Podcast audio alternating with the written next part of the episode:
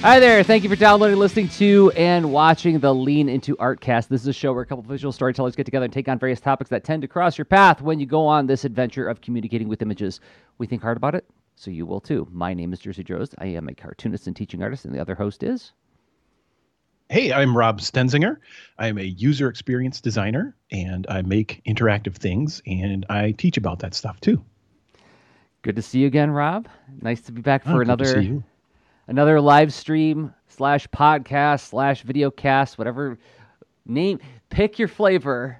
It's people broadcasting about talking about art. And you know, I want to just dive right into like framing this one up because I realized that what we're going to talk about today addresses a very,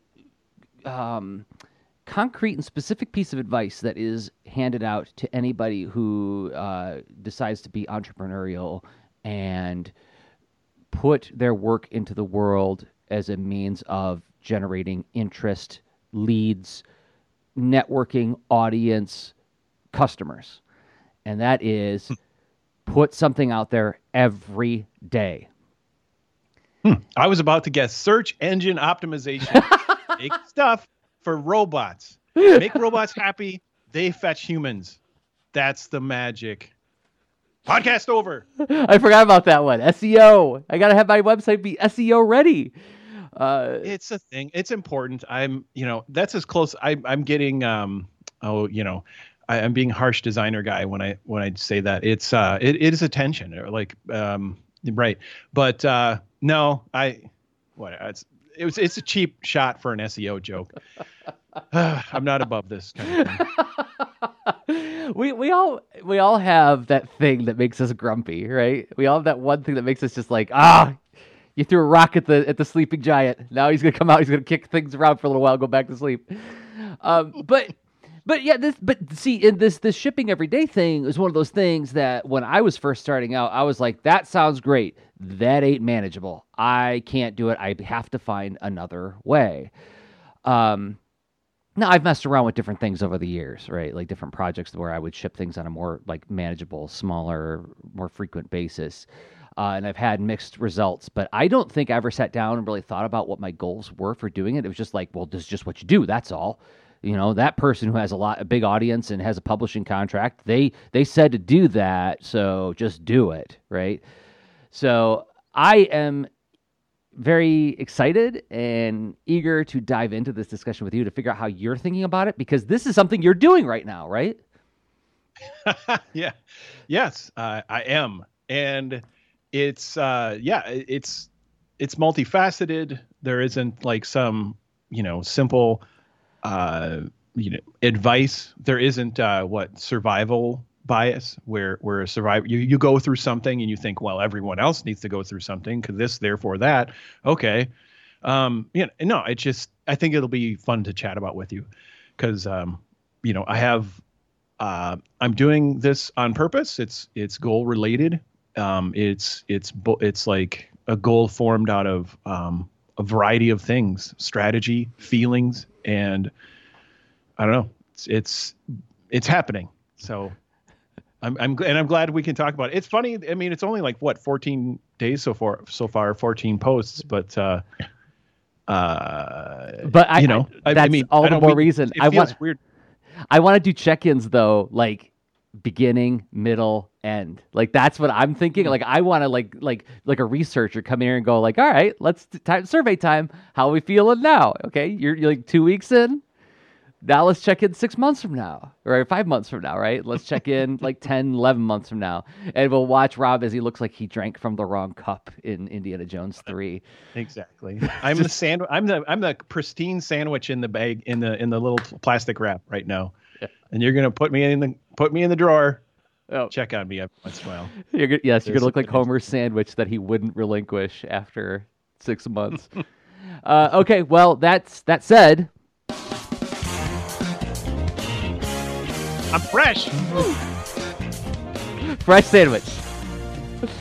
The music indicates we're now fully into the episode. We're actually going to start talking about it and stop dancing around the idea. So, right, like what? Let's see. Where do we begin? So basically what I hope to do is just like interview you for a little while, Rob. But I know that like you're going to turn it around and pitch it back at me and ask for my reflections as I'm asking for your reflections. But the conceit is that I'm starting out by I'm leading the interview. So given that I've opened with this idea that this is commonly distributed advice, ship every day, what made you finally decide to do this? I'm sure it wasn't as simple as, well, they tell me to do that, that's all, because you've been doing this stuff a long time too. Why now?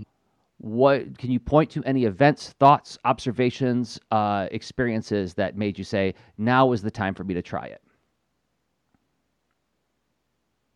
I think a huge part of this is emotional. It is a non-trivial factor.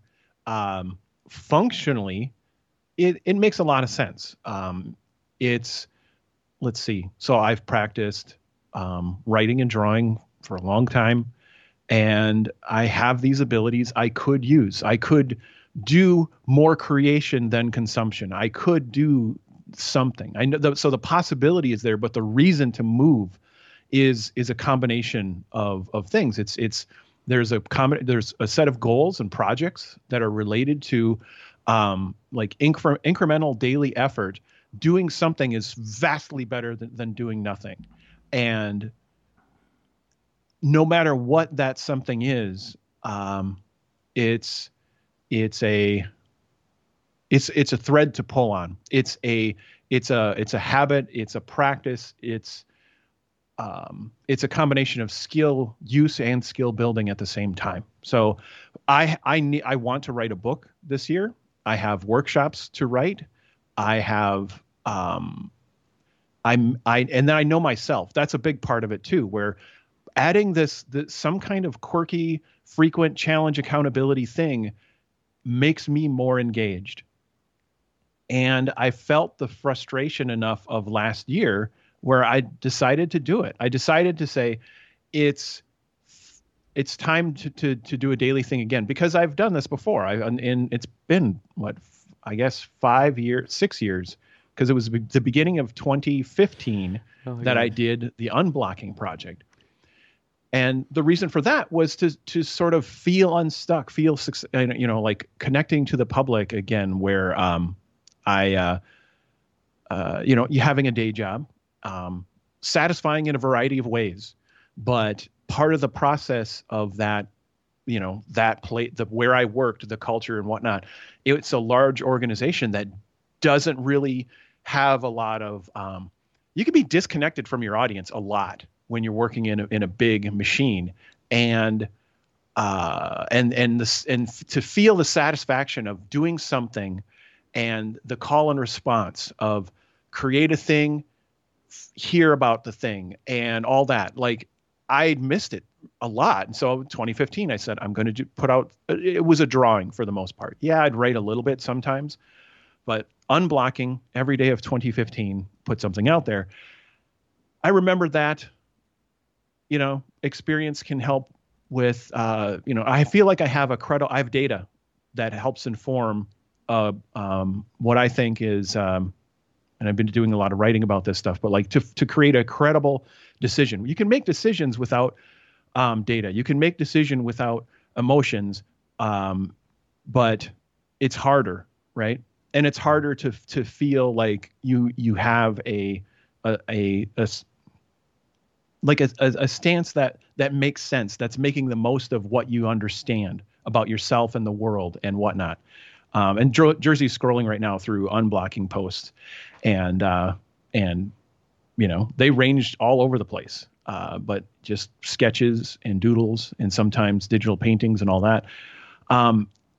So I know I can finish a tiny thing every day, but then add up to 2020 and roughly the past couple of years, I've been doing a lot of writing in private.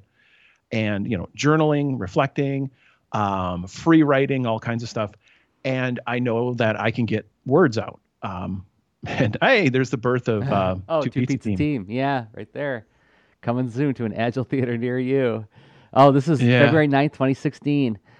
Yeah, to describe it in the audio, the unblocking was a bunch of different kinds of doodles, drawings, and paintings based on what was moving you during that day or what was inspiring you, what you had bandwidth for. But now I think you're leading up to, we get to this part. This is at interactive-storyteller.com. Go to the blog link. You're doing writing every day. Mm-hmm. You're writing a blog post every day.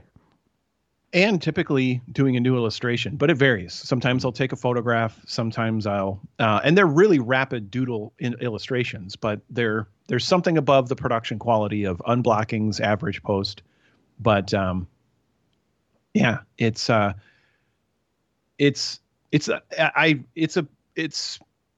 putting work into the world. It's testing the hypothesis where, what can I do frequently and go through a full creative cycle. Because I think of creative cycles as you have the ones that are like near instant, you have the ones that are fast, you have ones that are like more effortful, take a whole day, take a couple days, and you have ones that are bigger and bigger investments. And so I had been doing all this investment in skill building and practice, but not really getting the full cycle of putting something into the world. So I had that annoyance and tension that just I feel as a creator. I have the specific project urge annoyance, right? Where it's like, I want to say this. I don't just want to say something. I have that feeling too. I want to say this particular thing. Also, creative demons prevent me from saying this particular thing without great turmoil. And so navigating that and practicing navigating it all, more frequently, whatever, lower the risk, right? So use skills I've built. It feels good to use your skills, right? And do this frequently and do this in a way that helps avoid my own personal creative demon issues and stuff, or at least get better at all that stuff to achieve specific outputs and to eventually have like a variety of posts that will add up to portions of a book and other things, to just be a participant in the common cares and community of different thoughts and stuff I believe in, and show up. And that's a more satisfying life for me, it's a giant pain and it's frustrating, but it's more satisfying in the trade. I don't know. Like did that. Yeah, so I'll tell you what I'm hearing in there. What I'm hearing in there, Rob, is what I dearly wish I would hear more in advice and tutorial discussions. Is you're doing the thing that only a very precious few of my teachers did when I was growing up, is you're connecting me with why this is important to do. And because like when the advice is given, historically, I'm talking about my contact with when this advice was rolled out of ship every day. It's that you'll build an audience and then you can monetize the audience. I'm like, well, I get that is something that has been tested and proven in other scenarios. Hasn't been tested and proven in my scenario. I don't know for sure that that's going to happen. And I don't really feel like I have a ton of control over whether or not that happens. So sell me on what else I get out of this. Are there any other benefits that come out of this? Well, what I heard and what you said is it serves a desire to make something and have that feedback loop of people in reacting to it almost instantaneously. Well, more rapidly and more immediately than when, like you pointed out, when you're working in a big organization. I work in big organizations too, and sometimes it can feel very like a big chasm between you and the people that you're administering or serving, right? So there's that. There's also, it feels good to apply your skill. That's like a fundamental truth, right? It's like it just feels good to do things and to do them with like some level of proficiency and to watch your proficiency grow. Like that is a value in and of itself. It's its own reward, right? And then you're generating material that could potentially become other things, right? You're committing to this thing. You're committing time to generate drafts or practice that will lead to more proficiency, more raw material for making more artifacts to put into the world, right? So right there, it's three more layers on top of. You build an audience, then you can monetize it, right? So yeah, this is really like a lot of that is resonating with me, Rob. So that's all great, and that's these. I'm grateful that you're defining, and we're not defining. You're charting the different areas that we can all on our own comb to determine whether or not we want to do something like this. What's in it for us? Well, there's more than just that external validation or external reward. There's other kinds of rewards we can think about too. It doesn't come without cost. It doesn't come like, cost or consequence free, where you're just, you're introducing another thing into your day and finding, working through those logistics has, that's a real matter to deal with. Mm-hmm. And whatever it is that you do that this defines, like, this is a worthy thing to post or share, whatever that is in you, however easy or not, that's certainly a matter for me. And it varies, where it's like, if I'm trying to post something that is like, some of the stuff I care the most about is the hardest to post, and some of the stuff I care a lot about is that easy to post. So, it's so, you're facing your own stuff. And that's a big part of it for me. So, well, you mentioned, Natalie Goldberg, her book, Writing Down the Bones, in one of your recent blog posts. And that inspired me to go back and, get another book of hers from the library, which was, Wild Mind, which was like a follow-up to Writing Down the Bones. And, and I was listening to it this morning when I was on my what passes for a run when you have my level of fitness. And one of the things she was saying in there that I just grabbed onto, I thought that this is really good. And it really like sort of harmonizes with other things I've been listening to lately, like this Union Life podcast, is if you're not staring down some kind of monster, like internal monster, when you're writing, you're not really doing the work of writing. You're not going to write anything that really counts, right? Like there's a wrestling with some kind of inner forces that has to happen for you to know that you're doing something that matters. And this is also something Gene Yang said when he was at CXC last year. Is he said, like, the projects that frighten you are the ones that you should do, right? Because if you do the things that are safe and don't challenge you, you're probably just going to write around the things that matter to you, and it will be less interesting to do, and the work won't be as good. And that feels very appropriate and true, right? Anyway. And I have a hunch as to why that might be, having, faced my creative demons that I always thought would go away eventually, but never, ever do. It's that is an interesting other kind of advice that seems kind of just picked up off the shelf, like write from the heart, write what you know, all these things you hear commonly, and write the stuff that you're the most scared of writing, or that really is difficult for you to write. And I think my guess is for that it's that you're choosing to find a way to talk about things in the human experience that will transmit because of how tricky it is and how skilled you have to figure out, to get this out of your head and convey it to someone else, right? Like, to do that trick is to watch someone fight their monsters, mm-hmm. and not to, that has to be the main topic, but when someone pulls off that, that article, that story, and it's from, that kind of level of care, it's detectable. It's like, I don't know, like the skill that it causes to have that care and to provide it and to navigate one's own great concerns is, it's its own kind of skillful act that we can see and feel, and resonate with as the meta, as part of how an idea gets transmitted. That was not an easy thing to try to define. No, I think that your instincts are pointing in the right direction on that, right? Because like you could take story structure. I'm teaching a middle school course right now, part of a residency I'm doing in a middle school, and I'm teaching them like how cartoonists do story structure. And I talk about, you know, introduction, conflict, twist, resolution, and exploring those ideas in detail. And that could easily lead you to believe like, okay, you can hang any detail on that and it'll work. Well, in a perfunctory sense, yes, right? It will work in the sense that you've created something with like a logical progression. Will it matter to anybody is a whole other thing. And I think like getting to like what matters to you, untangling that, finding language for it, and finding a way to communicate that so that it's transmissible to other people, that's the part we're kind of pointing toward right there. So, okay.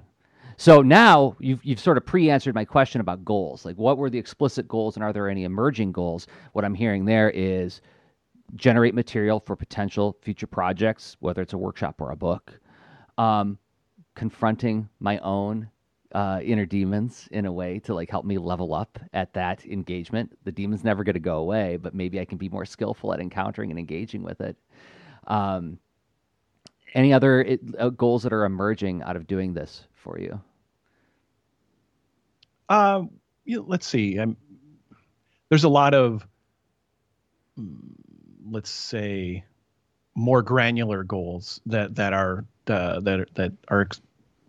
like rapidly creating title art, things that I mean they're pretty mechanical and part of the process, but they're things I'm aware of as I'm going through and repeating this, where I'm like, okay, this is I need to get faster at these different things, and it's I think some comic artists who produced a lot of pages I think point to this as well, where it's like that frequent practice is good, but getting the volume of output at the certain quality and all that, it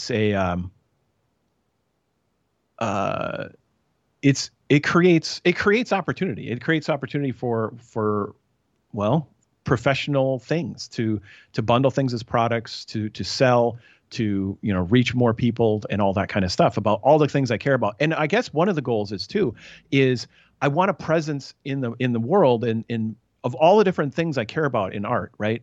I have a really hard time showing up to only be a UX designer. I have a really hard time showing up to only be a game designer. I have all, you know, like, or a cartoonist or a thing like that. I feel like I am. I can wear that hat and wholeheartedly and skillfully do a thing related to that, but it's not all that I am.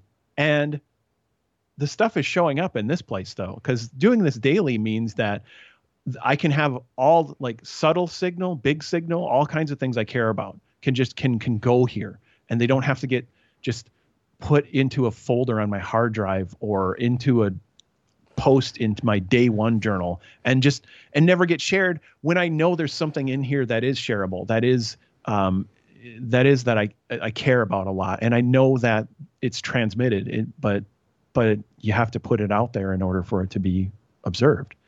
Mm-hmm. So, I get to be, my whole creative me out in this blog. Yeah. There's something about like finally giving yourself permission to show up as your whole self to things, right? And like your whole professional self or just like your whole self. I've had these moments in my life where I'm like, you know what? I'm just going to show up as me, and I'm not going to, cause like it's an instinctual thing to like tailor our interactions with people based on the signals that we get with them. Right. It's like, it's hardwired into us as tribal creatures to do that. And to not do that and to show up and be like, this is what I am. And like, there's something that feels like, especially for, I'll speak only for myself, as a, I don't want to say recovering. I want to say struggling to recover people pleaser. I show up and I'm like, hey, everybody, I really want to help. I want everybody to like what I'm doing. You know, it's really, it feels like the courage of a firefighter for me to show up as my full self to anything. Like the courage of an 8th grader crossing a dance floor to ask a partner to dance. Like that's like the kind of courage I have to summon up to show up as my full self to anything. Dang. That's intense. That is. But it sure does resonate.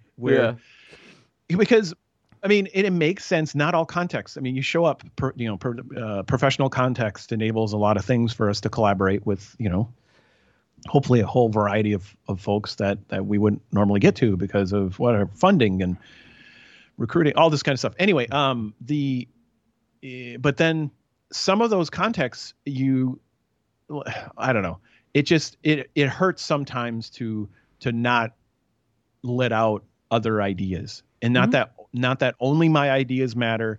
Not that I, it's like, I'm a know-it-all or need to, push an agenda, but to be in a room, that, especially if you do it for a long time where you're in a certain role, and it's like, well, for instance, I've worked at a gig where it's like, I've been coding since I've been in second grade, and I've gone through different, certain practices and challenges where I can wear that hat pretty well, but I've been in rooms where it's like, you secret coder. I can't talk about it because that's not the culture of the room or the collaboration, even though it might add a little something here and there. Exactly. Yeah. No, I had this experience recently where I was meeting somebody over Zoom who is in the comics industry. They know who I am, but when they saw my mic in the Zoom meeting, they're like, "Do you do a podcast?"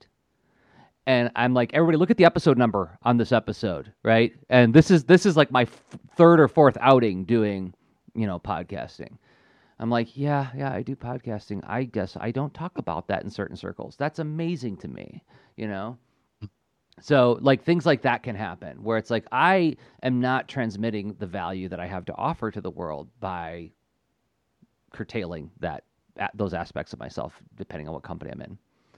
And why carry that habit back with you to a project like this, right? Mm-hmm. So, you may have a particular product or thing that needs a lot of specificity, and that can be good, but this isn't that, right? A place like a blog to get these things out. I could have themed this blog only user experience design, only like truly interactive things under the banner of interactive-storyteller.com, right? Interactive-storyteller. But it fills a need for me, and we'll see how it goes. I don't have a prediction that in particular with that, other than like I think more variety will come out. It'll be easier to meet my daily deadline, and that should make it more nourishing as a practice, as opposed to punishing. Yeah. Just like when you say punishing, I instantly imagine like that angry coach figure in your life saying like, this is what you got to do. You stayed up late. Now you're going to pay for it.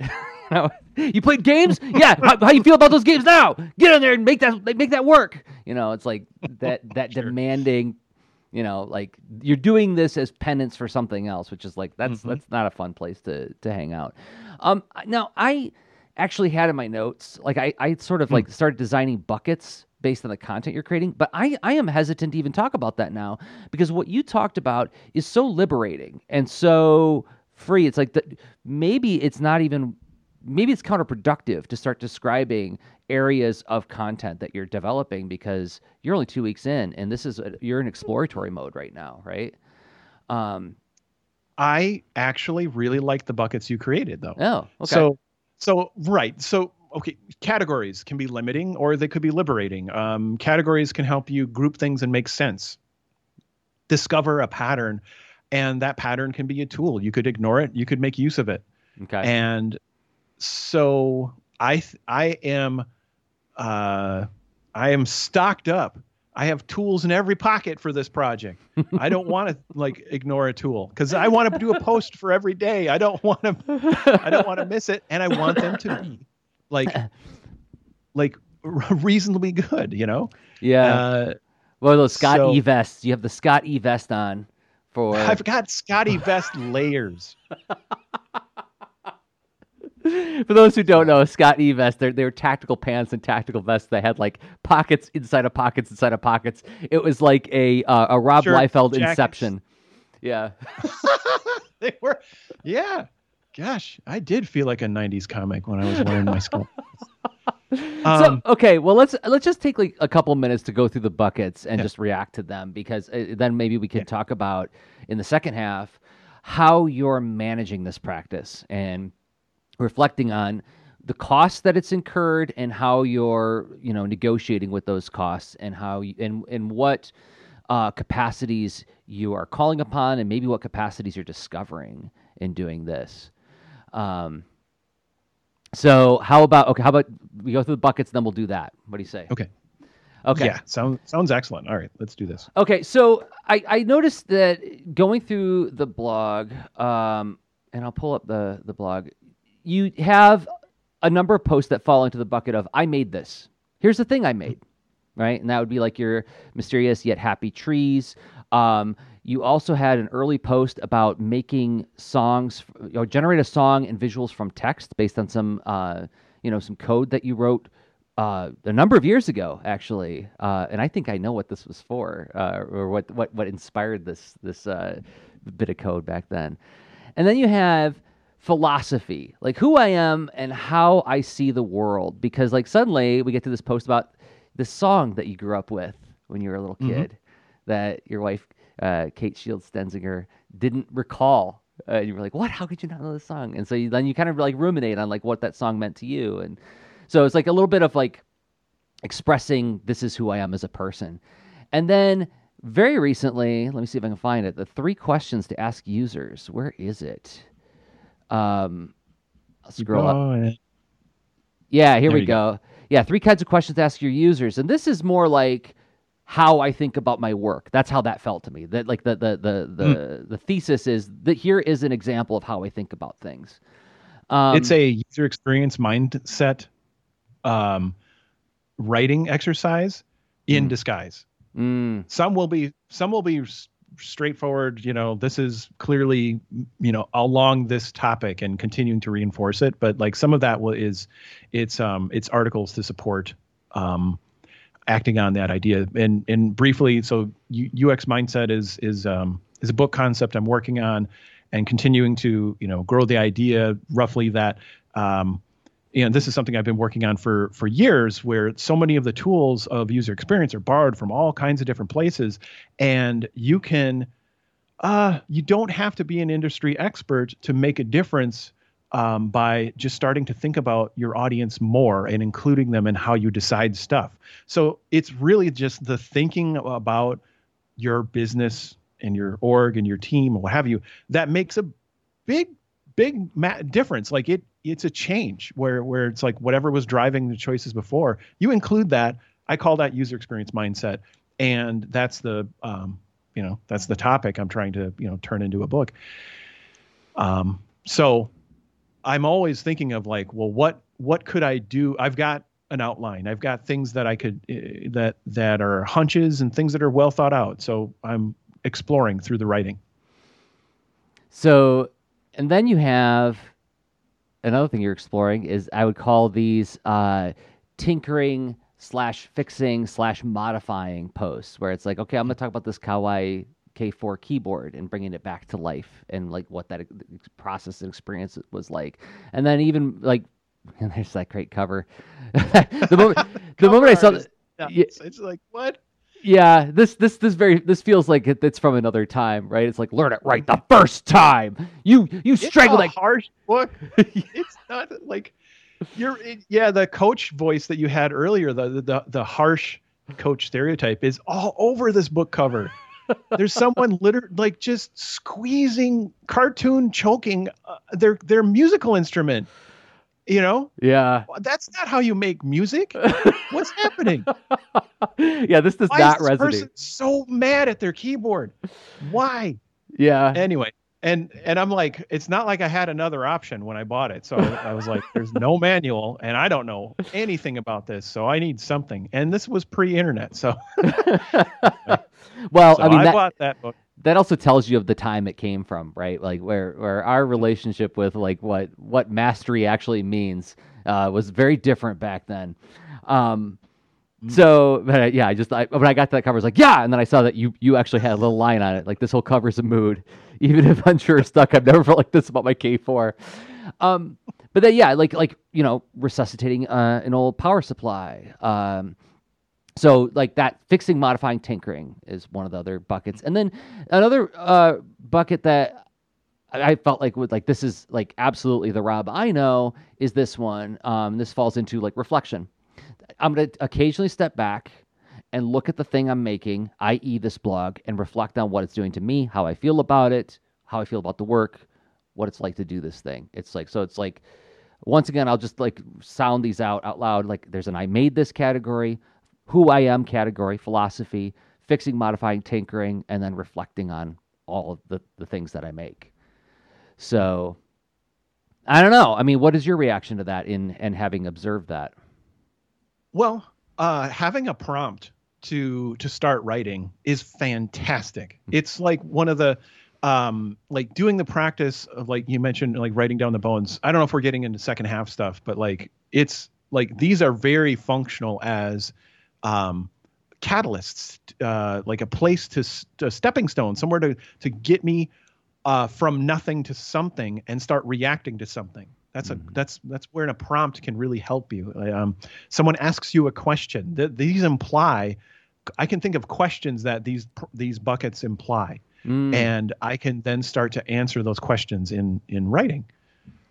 And now there's something there are words. There's not no words. There's some words. And now I can add some more words.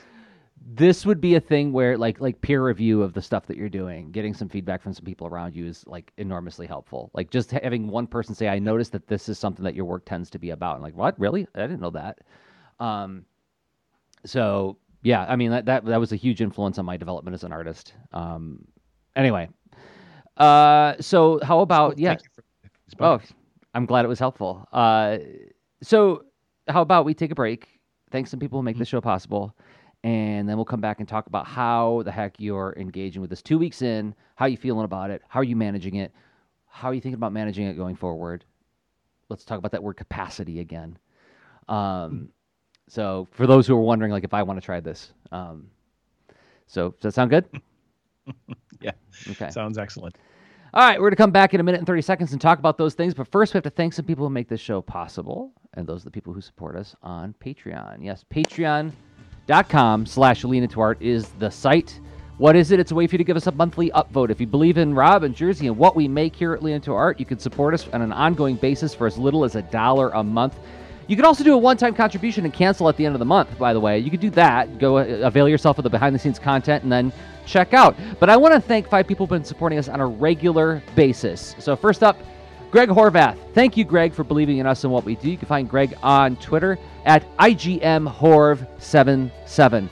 And Cameron Callahan. Thank you, Cameron, longtime supporter of the show.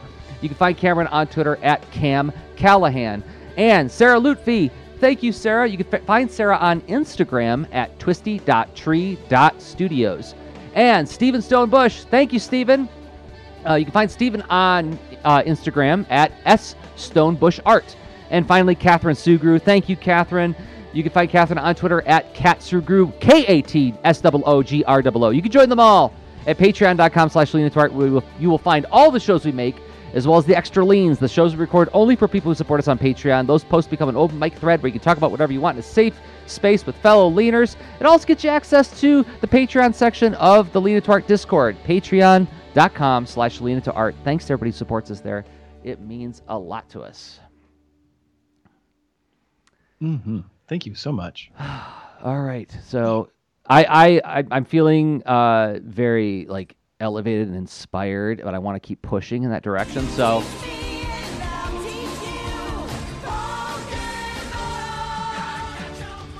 it doesn't get old, Rob. No, darn right. That's a feeling. Love that dang song. Oh, I know. It is a pretty awesome theme song. And I mean, I just love that line. And I remember one time when like there was a very a parent of a student of mine who was watching the student teach me how to do something. And they were like, who's teaching who here? And I said, you teach me and I teach you. It's in the song. And they're like, oh, I'm sorry. Anyway. So managing this, how do you make this manageable, Rob? Because like you said, this incurs a cost. Nothing happens without some kind of a cost. And now you're incurring a cost every day. And you're doing this 365 days. This is not just Monday through Friday, right? This is Saturday, Sunday. So how are you doing it?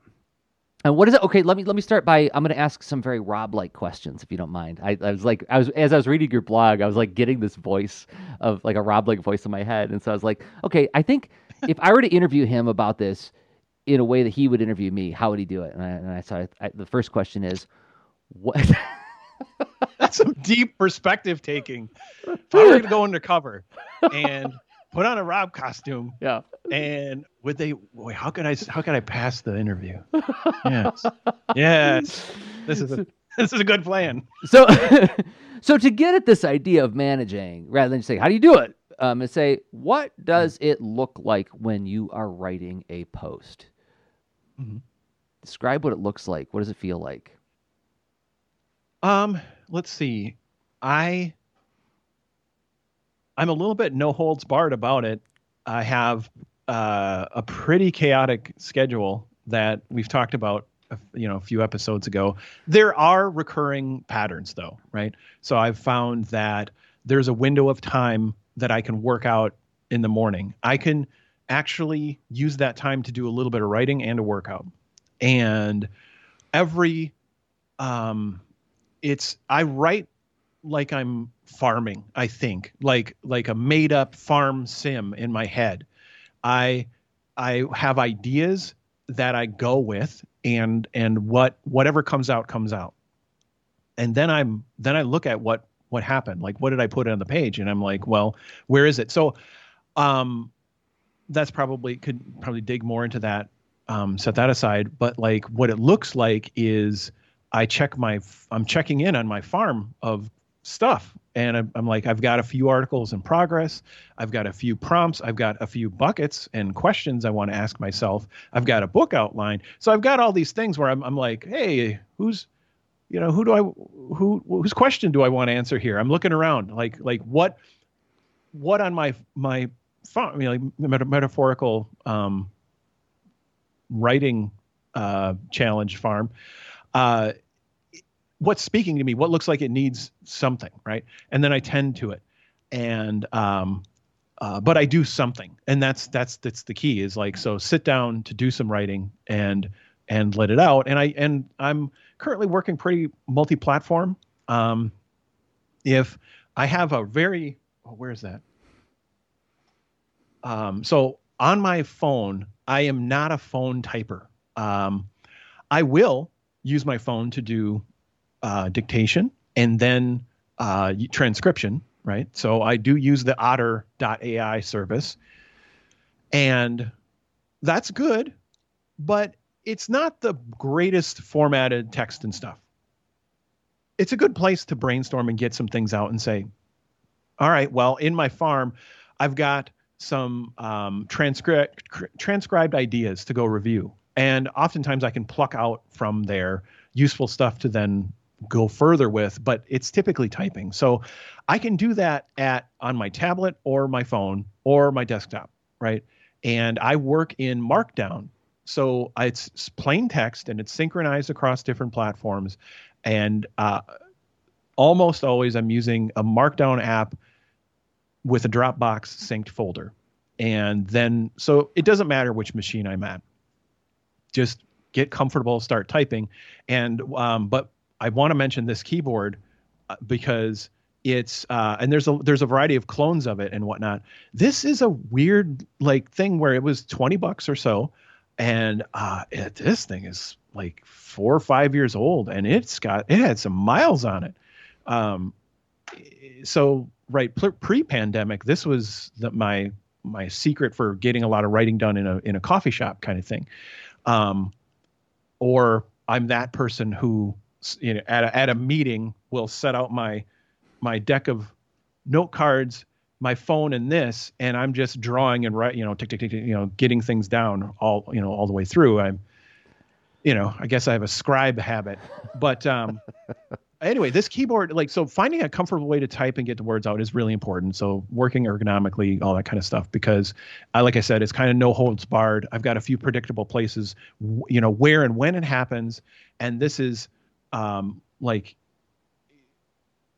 thinking about the stuff I'm using to type. I'm also thinking about managing this resource of the farm of different ideas to be able to, you know, tend to.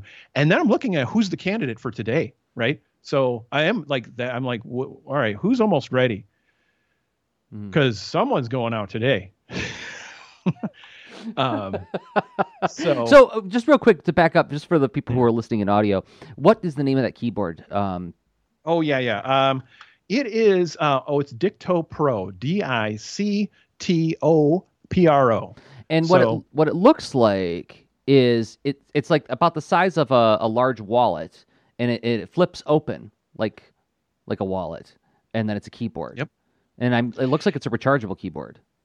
It's rechargeable, and it has good response on the keys, and it's pretty ergonomic because it has the split thing. So like when I'm sitting there, I don't have to twist my wrist to type on a little rectangle, right? And shape my hand for the rectangle.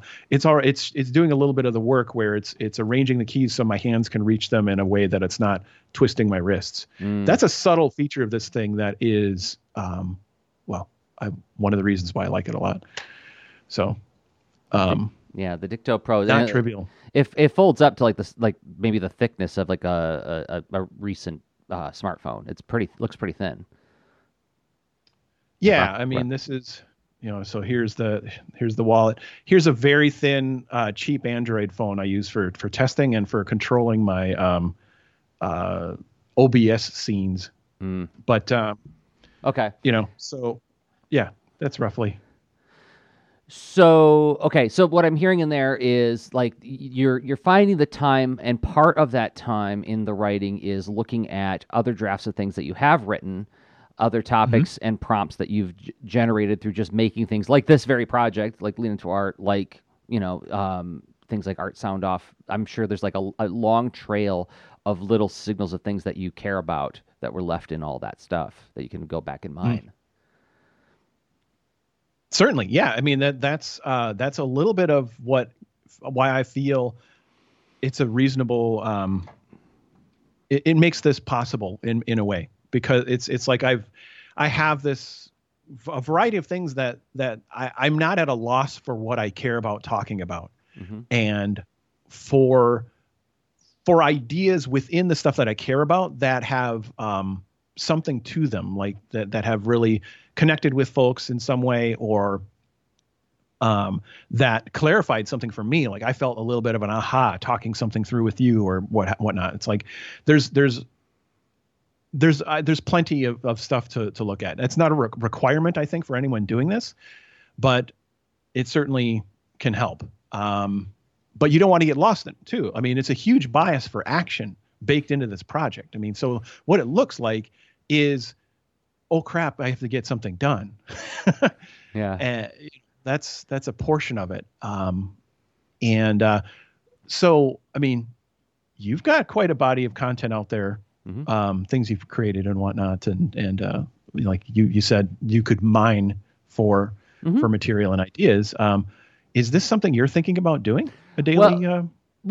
I don't know. Of course, when you made your when you planted your stake, said this is a thing I'm going to do. I'm like, oh, that sounds like fun. That sounds like an interesting challenge. It also sounds like I would look like I drank from the wrong cup in 2 weeks, because you know better than most people how crammed my schedule is for the next 3 months. It's going to be pretty wild. And so it's like, yeah. I don't want to introduce any more fragility into there and promise things that I can't keep. But I did make the commitment to, I am going to live stream while I'm drawing for 2 days a week, 2 hours a week, right? And it's part of my budget for comics work that needs to get done. And so that means I'm going to live stream. I haven't been doing it on a regular basis, so I don't get huge audiences, right? I haven't been generating that heartbeat in a consistent way where enough people know that, okay, Monday and Thursday at these times he's going to be there, right? So I get 5 to 7 people showing up for these things, right? So I have to show up ready to be able to riff on ideas on the fly so that you're not just watching me draw and listening to my royalty-free music playing in the background. And so I have got a habit of responding to what I'm looking at on the page as I'm drawing the thing. Like, so today I was doing a Captain Seriously, inking a Captain Seriously page, and I was inking the character of Dino Gator, and I got the moment it occurred to me to tell the story of the generation of that character, how he was never meant to be anything terribly important to the story, and he's never been a featured character, but lo and behold, the school district was making mascots of the characters, like college football team level mascot costumes. You've seen them, Rob. And they put it to a vote. Which one do you want, kids? And the kids voted, like, it was like an overwhelming amount of kids said, we want Dino Gator as a costume. So that's a costume now, right? And it's like, it was just a rumination of a story, and then like trying to, on the fly, try to knit it into like, well, what's the observation? What's like the takeaway from that? How do I feel about that now, right? So like that kind of content, live content generation on the fly is something I am thinking about. Like, what do I look at in front of me to create something of interest and really, I mean, like actually something that's interesting to listen to, and not just like, I like this pen because it's the best pen, and you know, the real pros use this pen. Something stale and flat like that. Anyway, so, because like, again, you're talking about like bringing your full self to this thing too. I think there's an element of like, as I was reading your blog post, like I said, I heard you in my head.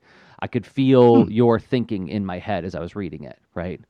So, and I would say not in all of them, some more than others. In the ones where you were talking about your personal philosophy or your reflections, that's where your voice really came through, where ones like the keyboard one, I felt like, well, this feels like a story Rob would tell me, but I'm not hearing his voice as clearly in this one. I don't know what that means. You know, it's just like for some reason. Oh my gosh, that's awesome feedback though. It is fascinating. It's, I wonder if there's the sentiment and the imbued emotional power of just, you know, things that greatly affect or concern me. And, I wonder, I mean, you've mentioned this before. It's well, there you go. That's part of the practice. I wonder. I'll try to tune into that as I continue. That's pretty interesting. Food for thought, because I wonder if it is me at full volume for all the time a good thing, or you know, it maybe where can I get intentional with that and treat it? I mean, honestly, treat it like good metal. It's like bring you on a journey and be like, everything's fine. Trouble's coming. Trouble's coming. And all of a sudden, you're going along, and then it's like, oh no, it's like the stakes get higher. And like, that's what a good metal song takes you somewhere. And I want to do that with my writing, but you know, I don't want to tire you out. So, puzzles. Yeah. Good food for thought. Okay. Well, good. I'm glad these reactions are helping, however they help. But I want to talk more about the systems. It sounds like you've got like a sort of informal system of gathering information for ideas for new posts. Have any systems started to emerge? I know you're only 14 days in, so like this is really early days, but like, have you noticed any habits forming in terms of, oh, that was helpful, I did it last time, I did it again, it was still helpful, I might do that again? I've the best pattern I noticed is, well, I think I put it in yesterday's article, which is it's this feeling of the criteria, the threshold I'm trying to meet with a given post. And it's part of how I like getting more specific about it. I think it will help me with that whole farming metaphor where I have ideas in progress, but then some are at a point where this is about to get to be ready to go somewhere, right? Where I could publish this one, or maybe there's a few. So which of these that feel close is the right one right now, right? I mean, what makes it this day's post, right? So I'll continue developing a system and looking for patterns. It's, you know, a pretty, you know, a natural habit for me. So I'm looking for patterns in the mechanics of doing this comfortably and also like meaningfully and skillfully to a point of this good enough to share quality, right? So I don't want to put myself through a ringer of every post has to meet this 20 checkbox list of criteria, and, you know, be 5 stars at these different 5 pieces of criteria. It doesn't have to be perfect, or like my definition of perfect, but it has to sort of somehow be of that quality of like, I know I can do this in a way where I've expressed something clearly in a useful way that has, it's a little bit of baked in compellingness and selling the idea of like, this is important and here's why, and stuff like that, without being, you know, every post is a sales pitch or what have you. You know, capturing some essential feelings and constructive ideas about a thing and whatever it might be. So I'm looking for that. And so like that post talks about this thing. I've made up a word because I've talked about before, like I have this resistance of refinement where it's like, I have an idea that I know I can get across the finish line with it, but some things at the right idea at the wrong time, it will take great pain and immense effort, hours versus minutes, if I'm doing it at the wrong time. I've known this. I've known this because I have made a lot of things. And so what I'm trying to do is play a little bit loose about which thing is the right thing at this time. Mm. Okay. Mm-hmm. That's the one I can get done in 20 minutes to an hour. I can do that one today. And look at me go. And that's it. I don't have time to sit there and bask in I'm ready. Feels great to be ready. No, I've got to just go then. And I might be wrong. But if I'm moving and observing that, like, is this thing ready enough to share? That's a mechanism. I don't know. And it's like I'll get more. I'll evolve that concept over time for sure, and think about the different stages of what I bring things through and what ideas are in what stages and all that stuff. But I'm not trying to burden this whole thing with extra process and just. Yeah, I don't want to like create a Rube Goldberg machine of you know, squirrels and bowling balls and candles and stuff. I want, you know, to have a pretty simple mechanism to just keep the process going. So I'm sure I'll do some kind of reflection and say like, where am I at with the big stuff? Am I making progress toward where I feel strong to do a book pitch for UX mindset, right? That'll be a thing I'm going to look back at and say like, well, ooh, I've avoided that topic for a month. Uh-oh. You know, who knows? I think that's great. Yeah. I think what I'm hearing in there too is a trust in the process and a commitment to check in on it and see if the goals are being met and then being able to like tweak it on the go. I think that's one of the things that it's really hard until you've done this a couple times. It's really hard to like believe in the process. You want to set it up to be successful. I want to make this thing so that like there's like as little chance as possible of me not shipping a thing. And it just keeps coming back to this idea of like I always think of that story when I put my first lesson plan in front of my teaching teacher and said, "Here it is. It's perfect." And she said, "This is great. You know, you're not sticking to it, right?" And then I didn't know what that meant until I got in the classroom and saw that, oh, yeah, plans are meant to be adjusted. Well, because they are all forecasts, predictions. Yep. Holding, like, that's useful, right? To work within this framing of this prediction of this plan. But to hold on to it too severely or specifically in whatnot, you're adding great cost to anything. Yep. And maybe you set yourself up where you're optimized to pay that cost, where you've made it cheap. Well, great.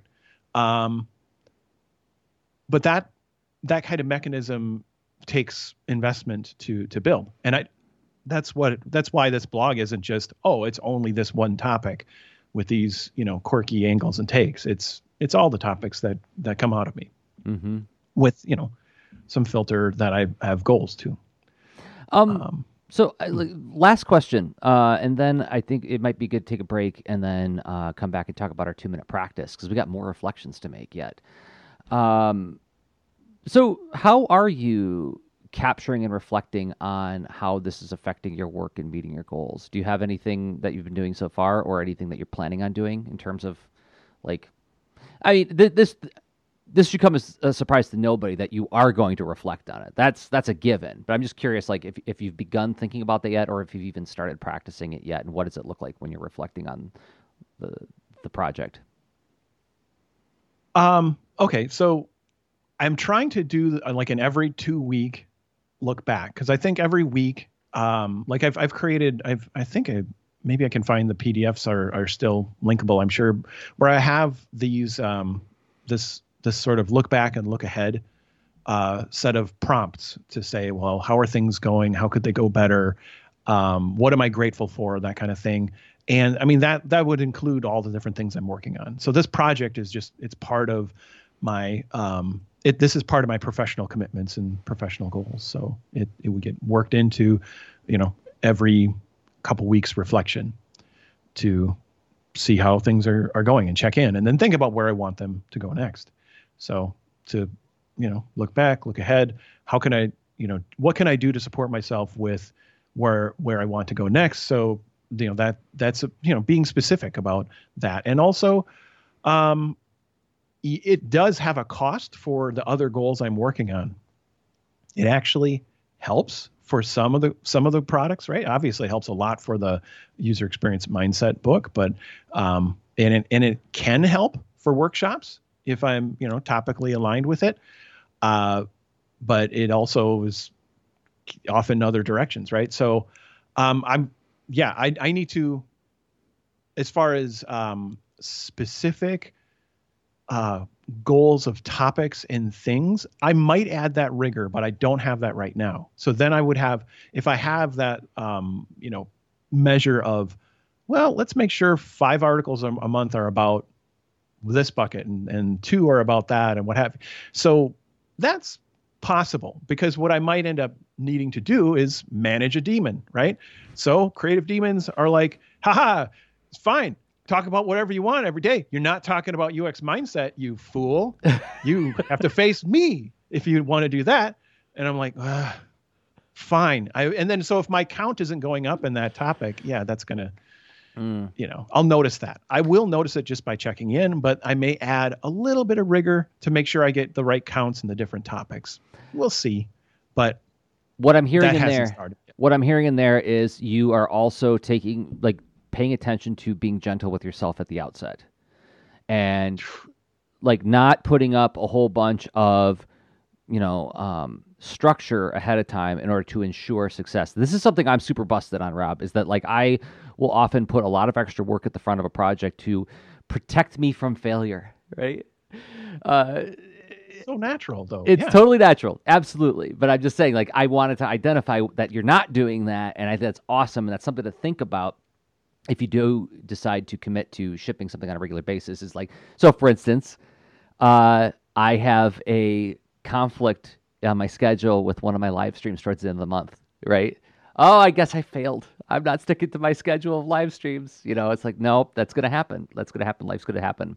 It's okay if you miss one or if you have to move it around. It's okay. Having that flexibility is incredibly useful. But there's to have flexibility with chaos is one thing. Having flexibility with the framework is another, right? So I work with structure. I have for me what is just enough structure. Because I've also been the person who, like, I didn't start Art Geek Zoo. Like, it took me like the comic I made back in like 2008 through 2011-ish, 2012. I avoided making it for, I don't know, 6-8 months, somewhere in there, because I was doing all this world building, you know, and that's one of the habit where it's like, oh, I want to manage all the risks. I want to make sure I've thought through the things, and where does the magic come from? And what's the history, and who's the, like, okay, you don't have to do all that, or unless you really need to for your story. And I think that's the same urge to try to squeeze out all possible risk by combining this forecasted future and then this guarantee when you've created the plan and the mechanisms to guarantee. Yes, that can help, but look at this project. It's at the scale of one person, right? Mm-hmm. And so you can think of factors where am I being cavalier with the risk by not adding all the structure? Am I adding no structure? No, I'm adding a little bit. And I do like to role play the person, like when I'm on a team where I'm like, haha, I don't have to plan. And I'm totally planning, I'm planning behind the scenes. And but I do just enough, like have a framework to then work within and be flexible.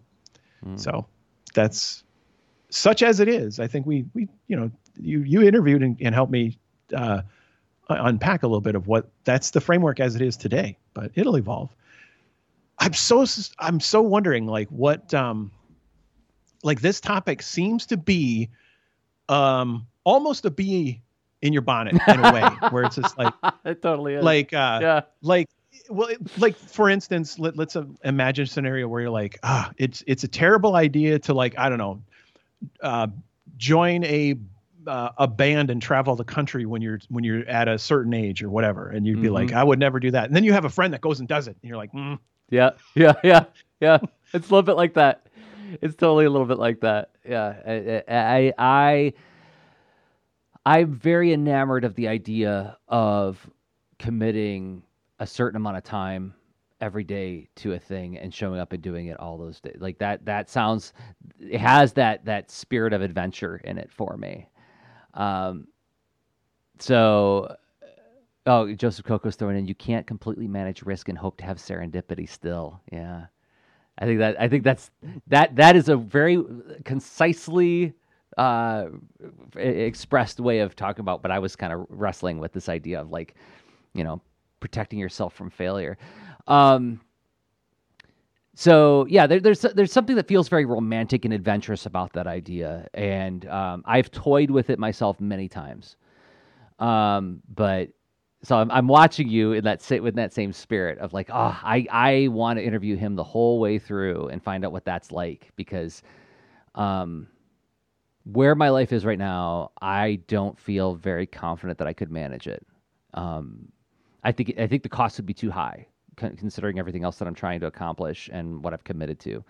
But maybe in a year, maybe in 2 years. It's understandable. It depends. Like I'm looking at my chaotic calendar that we've talked about, where you're mapping out the 24 hours, and I have a couple of small shifts during the day that I can put in some time and between supporting family and all that stuff. And then I've got some night shift and all that.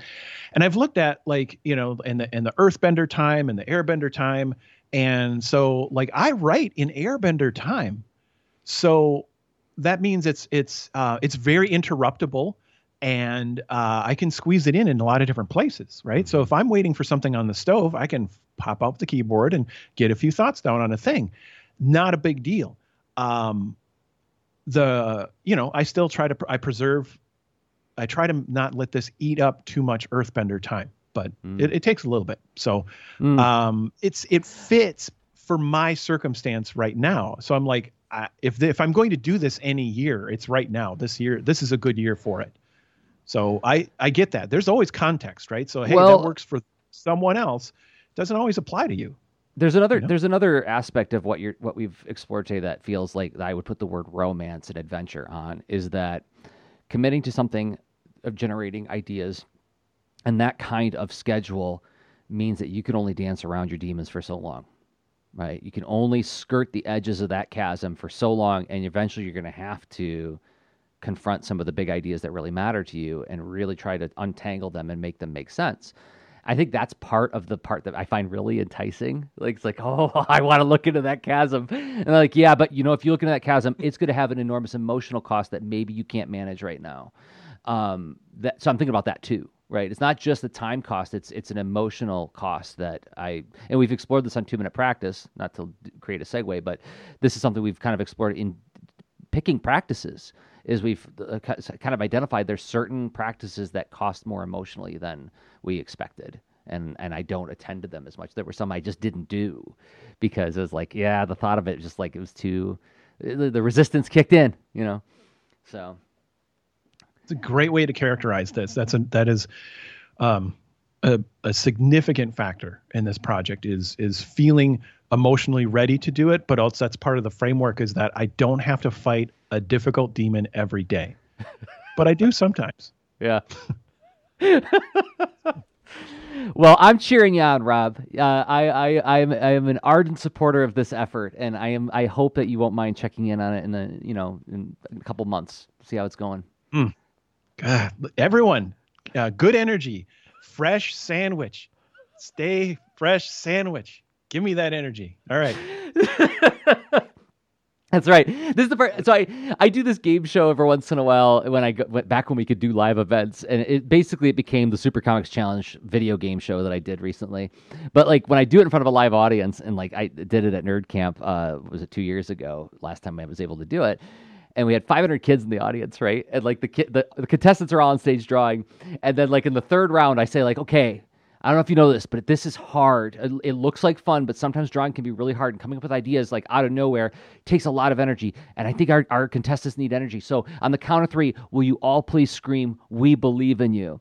And I go, 1, 2, 3, 500 kids scream, and let me tell you, there ain't no drug like that. There really isn't. If you could bottle that, you would be rich beyond all belief. Because like when I got hit with that way, I wasn't even the one they were cheering. I was like, oh my gosh, I could fight an elephant right now. So this is me saying to the leaders, if you could all, in all caps, tweet at Rob today, "We believe in you." Rob Stenzinger on Twitter, @tweetrob, all caps, "We believe in you." It'll do the same thing. Wow. And I'm not fooling everybody. Like, that's for real. I don't lie about that kind of stuff. So, okay. Thank you, Rob. Thank you for this discussion and for sharing your process and your reflection, your experience. I think my pleasure. Thank you. How about we talk about some 2-minute practice now? Okay. That works great. Awesome. 2-minute practice after an ad spot. Yes. I will not forget to talk about some other people who make this show possible. And let's talk about them right now. Those people are us. We make this show possible. We work on all sorts of different things. We think really hard about them. We practice them. And then we bring all that thought and practice and reflection into this project called Lean Into Art. And the thing that I make that I hope you will check out is the 4 Million Years Later podcast at 4millionyearslater.com. It's a story analysis show where the subject is the Generation One Transformers cartoon, which I grew up with. I loved it as a child. I never fell out of love with it. But it's been a fun experiment and project to attend to it in a more thoughtful and focused way. And the latest episode is Prime Target, where writer Flint Dille does the most dangerous game storyline with a big game hunter who wants the head of Optimus Prime. And it's one where Hoover and I both agree that we didn't have a lot of big feelings for this one as children, but it did trigger some interesting story analysis about this notion of masculinity. And what did masculinity look like back then? How do we feel about that now? And is there anything in the old definition of masculinity that is worth retaining? And I make the case that there is, right? Like, I think like, yes, he's a hunter. He kills animals. I ain't a big fan of that. But there's this whole like sort of buoyant competitiveness and belief in fair play in the villain. And when the Decepticons show up to try to help him, he gets mad. He's like, don't take this away from me. I am taking Optimus Prime on one-on-one. This is my hunt. And I think there's something deep down in there that I think is actually interesting and worth considering. So that's the kind of thinking that we get into and talking about the show, is like also contextualizing it in the time it was in and looking at it through the window of a modern lens in the wake of everything that's been happening in the last decade. So I think really hard on this show, and I hope that if you enjoy the thinking I do on Lean Into Art, I think you'll enjoy 4 Million Years Later at 4millionyearslater.com. So it is a wonderful project. Thank you, Rob. I seriously, I'm a huge fan. I literally listen to almost every episode twice. So it's a fantastic companion. So, let's say I've got ways where you can support, the work I do through, products and things I sell. And you could always go to robstenzinger.com/store.html to explore that. You can hire me as a coach. You can check out my workshops, all that stuff. That is important, but not what I'm highlighting today. So you can go to interactive-storyteller.com and check out this, well, this whole thing that I'm doing, 365 posts for the year 2021. And those all appear in the blog of an interactive storyteller in the left column. But then when you go here, this is actually the home of where the Polytechnicast lives too. Mm. So there's a lot of stuff at interactive-storyteller.com for you to explore and check out. So I think you will have a good time reading some articles, whether it's about stuff I make or stuff I'm dealing with as a concern of the writing, or just philosophy and feelings. So go ahead and check it out. And you can always hit explore blog archive way down the page to dig deeper. Mm. But yeah, interactive-storyteller.com. That's my blog. And you'll also find the Unblocking Project there. You can also dig through those archives, which we talked about today. All right, the last thing we hope you will check out is the Lean Into Art Discord. We have a forum now, and there are public channels, and there are Patreon-only channels. The invite link to the Discord is in this episode and every episode. We'd love to see you there. Talk with us in a time-shifted manner where it's not just comments attached to a video or to a blog post, but it's free-form, it's private social media, essentially, and that's one of the things I really love about it. So, the Lean Into Art Discord. So, okay, it is time, I think, to talk about this thing that we call the 2-minute practice. Oh, yeah. 2-minute practice time. Hi, Jersey. How you doing? Hi, Rob. I am well, and I practiced, and I'm ready to talk about the practice that I did. Did you practice? I feel like I'm at the end of that Billy Blanks video. There's a Billy Blanks video where at the end he says, I sweated. I hope you sweated too. Yeah, I did. Thanks, Billy Blanks. He's also top of mind because of that Geico commercial that's recently popped up. Oh, I love it. Yeah, he showed up again in pop culture. I mean, that's what we do. We show up, we do the practice, we show up, we look at how all this whole thing is going. And I did practice. It wasn't like a whole lot of sessions, but this thing that we committed to do this last 2 weeks, we're on 2 week cycles now. We used to be doing this every week, and it's a little, we talk about tuning things for emotion and having a good balance of engaging with something without, but not making it, this arduous, difficult thing to, disrupt your emotional state. So 2 weeks is it, man, that's been a good flow. And what we committed to doing is just a low pressure prompt to wonder about goals. Just through your wondering, see what comes out. What do you care about when you think about goals? And the intent behind it to make it low pressure is that it's not about saying, what are your top goals for your whole life? And whatever it is, it just let it out. Like, who knows? Yeah. Goals can be pretty small too. So, how did it go for you? It's funny, that framing of just wondering about it, gave me the permission to approach it in a more lighthearted manner, yet I still wound up doing the work of thinking hard about my goals and thinking about what's necessary to make those goals happen.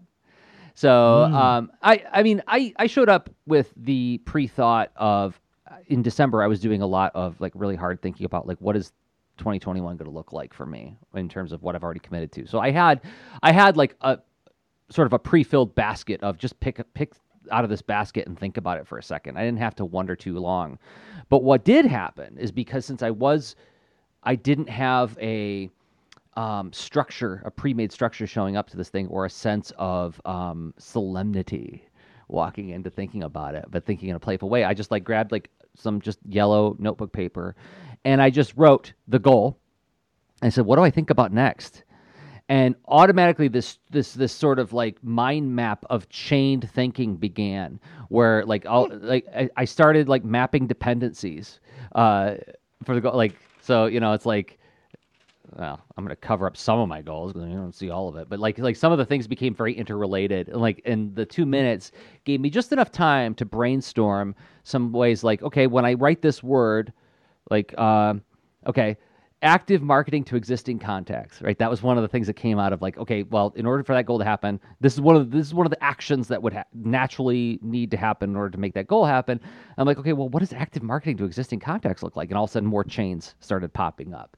Okay, well, when I say this, what does that mean? You know, so it became a sort of informal interview with myself, where I feel like I did like 3 sessions, and I feel like I got a lot of work done on actually like figuring out my goals and my strategy for the first part of this year.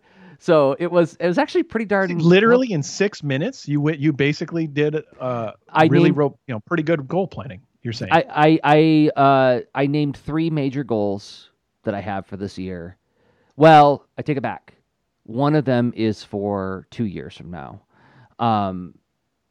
And so 2 were for this year. And 2 of them took a very strategic line where it was like, okay, if you want that to happen, these things need to happen. The third one, this was interesting. It was more of an abstract goal, is I want this thing I make to have this quality to it. And that one became a chained conversation with myself of me saying, do you really want that? Let's examine what that means when you say you want that, right? So that became like a more of a therapeutic conversation.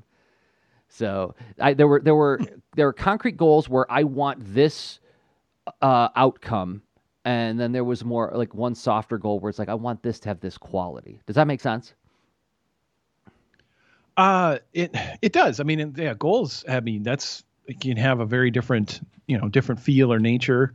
I like to think of some broad brush about goals being you have some that are like a threshold, an event, an accomplishment in particular that has a granularity to it, but then there and which may be made up and contain many goals within, or just be one thing. But then you have those that are like it's just a way of being. It's do you want to have this habit and do it a lot and. You want to wake up early every day. All right, that's a goal, and it's this ongoing thing, and it's like this. It's I look at it as a way of being, and so I think it makes a lot of sense where the different kinds of things that you described came out, and then you can think about the function of the goals or what job does it have to do for different areas of your life and all that kind of stuff, and that it sounds like that happened pretty naturally. Yeah, well, the interdependency between the goals or the self-supporting between the goals was not explicitly explored in the 2 minutes. It was more of, it was the dependencies of the different actions that would lead to that goal. That became very apparent very quickly. Like the moment I started naming them, I saw how they would reinforce and build on one another. So that was the good work that I was like surprised to find. And I mean... Going back to like part of like the ethos of the 2 minute practice, I think that part of what made this work for me and made it feel very like surprisingly joyful was the low cost that I put up in the front by saying, I'm going to wonder about it. I'm not going to walk in with any explicit intended outcome. Let's see what happens when I write down a goal and just wonder about it on paper. So there has to be something to this, the whole like, lower the risk. I mean, it reminds me a lot of, facilitating collaborative sessions with folks. And it's like getting in the process of thinking about a thing. If you're always tied up in the high stakes of like, well, I've got this big thing that must happen. And it almost creates too much risk to play and try and explore and create a picture and stuff around it where, yeah, I mean, I got a lot done in a few minutes too. It's honestly, I only did 2 sessions. And one of the reasons why I only did 2 sessions is because I'm good. Like this is what came out is a decent, way better, brainstorm than I ever expected. Just to sit down for and I guess maybe it was the flexibility and the openness and the whole, hey, don't worry about it, just wonder. Mm-hmm. I don't know, yeah. But it seemed to be helpful because it was low pressure, and so I let's say I don't know, it's not I'm going to go ahead and share the video. What the heck, or the image. Okay. So if I do, here you go. Boom. There's some, weird. Cause I have my, I've got my green screen effect turned on. So it's looking kind of messed up. What if I hid that? Nope. All right. So my sticky notes look weird because I have orange ones and green ones, and the green ones look weird because of my OBS thing. Anyway, so I thought you had black sticky notes that you were writing with white ink on. I have goth sticky notes, like stacks of them. It's not a phase, Rob. It's not a phase. No, it's honestly goth rocks. It's whatever. I mean, I'm riffing and joking here. So, the orange stickies came out of one 2-minute practice, and the green ones came out of, or the goth ones for those on the video came out of a second practice. So what I did is I looked at, well, what are the goals? Let's wonder and get them out. And I didn't think about why or what makes them important or what have you, or what needs to happen in the world for that to come to pass. That was the second session. So I covered a landscape of goal ideas for the first session, and the second one I elaborated on each. So I just would pick one, write a green sticky, and I kept going. And I pretty much made it in 2 minutes. I was finishing a thought on the last one, but same. Yeah, I think that was another quality of my experience, was that like the timer would end, and I would be like, just give me one more second. I felt very active in this practice. I wasn't waiting for the clock to run out. An interesting other meta about 2-minute practice is that sometimes we do push past the timer going off just a little bit. I don't try to cheat too bad, but so the first, I noticed a pattern in the different goals. I mean, it has to do with family and fitness and community and, professional commitments, and a little bit of like how that could come about. So I've got journal and reflecting and sharing the process. I've got, here I am doing this 2021 project of blogging every day. So that's happening. Chit chat more. I've been wrestling with the whole, this is a whole separate topic, but this like showing up in different, even private online communities on Discord and Slack. And I just freeze up. I don't know what the heck to say or talk about, whatever. So I've got some ideas of what I want to do there, and practicing in public, finish more big projects. So I've got the big categories of projects. I need to make sure that I'm getting them done, even with the chaotic schedule. I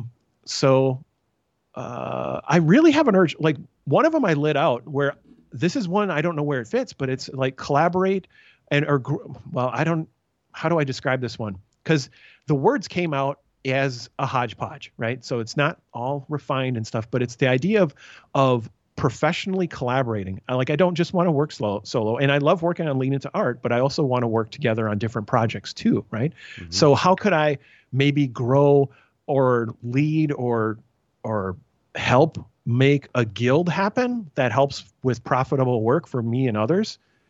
This is one of those goals that I would have filtered out maybe if I wasn't doing this just as just wonder, let the stuff out. Mm-hmm. That one just popped out, and it's interesting. So more fitness, drawing and streaming. And then of course help my kids and wife have a healthy home life. So there you go. That's the goals, and then I did expound on them a bit with how they could look. How could I see that this has happened? Is it another way to look at those other sticky notes? But yeah, there you go. Mm. I'm surprised how useful this practice was. I didn't see that coming, because you say like, well, think about something super important for 2 minutes, and what's going to come of that? And evidently. Yeah. No, I mean, I'm about to dive into an outline on another book, and every book feels like there's like an enormous pressure at the outset to dive in and start just outlining it, because I want to get it right. And I really feel like this practice has like brought back to giving me more presence of mind to remember that well, how about instead of like outlining the book, you wonder about the book? What if you just wonder about the book for a page or two and see what comes out of it? You have evidence that, you know, you're processing this stuff behind the scenes, and the ideas will reveal themselves when you start committing lines to paper, right? That is interesting. This does point to the idea that you've got more in you if you allow it to come out. If you allow it to come out, that's the thing. Yeah.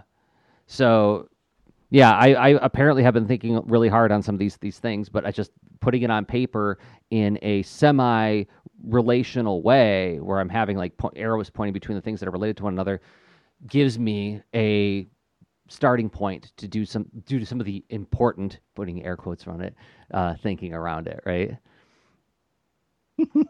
Which is mostly just feeling worse about it. Makes it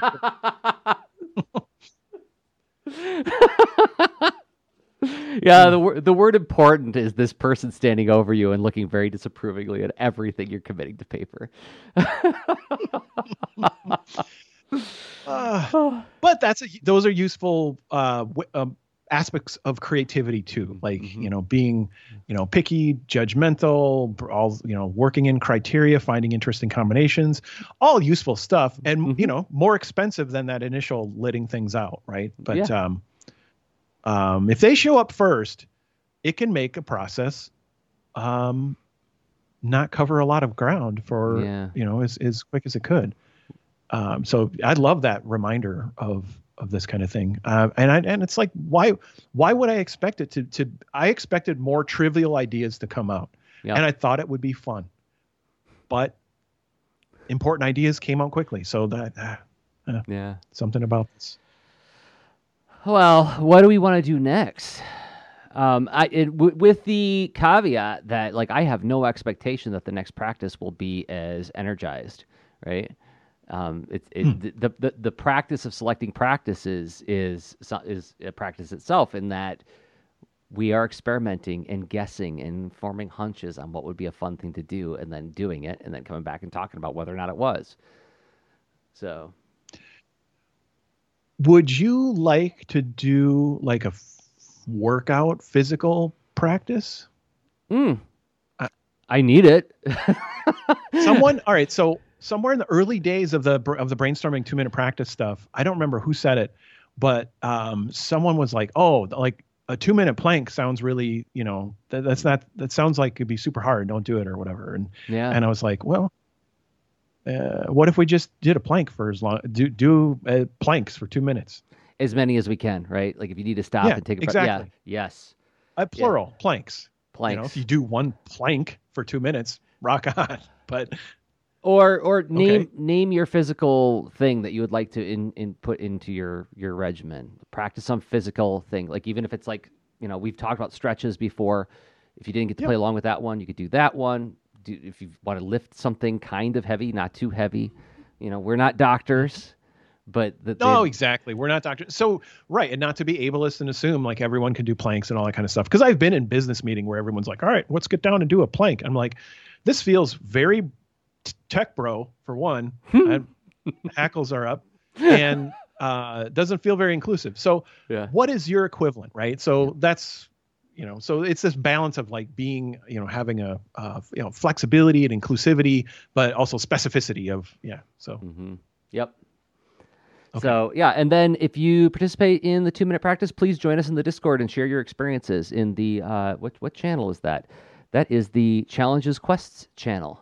Good place for it. Yeah. Yep. We got a place for you to talk about that. Share your experiences, and you know, we can bring those experiences into the show if you give us permission to do so. So, all right. I am excited to give it a try. I know that I need to do that. Is something where I'm not allowing that time into my life right now, is to do something that's like just like gentle and physical, but yet has some rigor to it. So, looking forward to coming back and talking with you more in 2 weeks about it.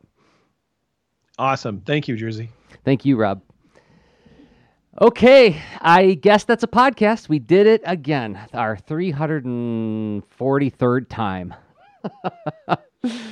So we record the show weekly. We stream it live all over the internet, and we collect it as a podcast at patreon.com/leanintoart and leanintoart.com. Thanks to everybody who downloads, watches, and listens and participates in the chat when we stream. And we'll be back next week with another episode. Until then, I have been Jersey Drozd of leanintoart.com and Jersey Drozd on Instagram. And I've been Rob Stenzinger, also of leanintoart.com. And I'm Rob Stenzinger, places like Instagram. Okay, bye. Show notes for this episode can be found at leanintoart.com. You can also follow us on Twitter at the user leanintoart, and you can reach us via email at leanintoart@gmail.com. And remember, leaners aren't wieners. Thanks for listening.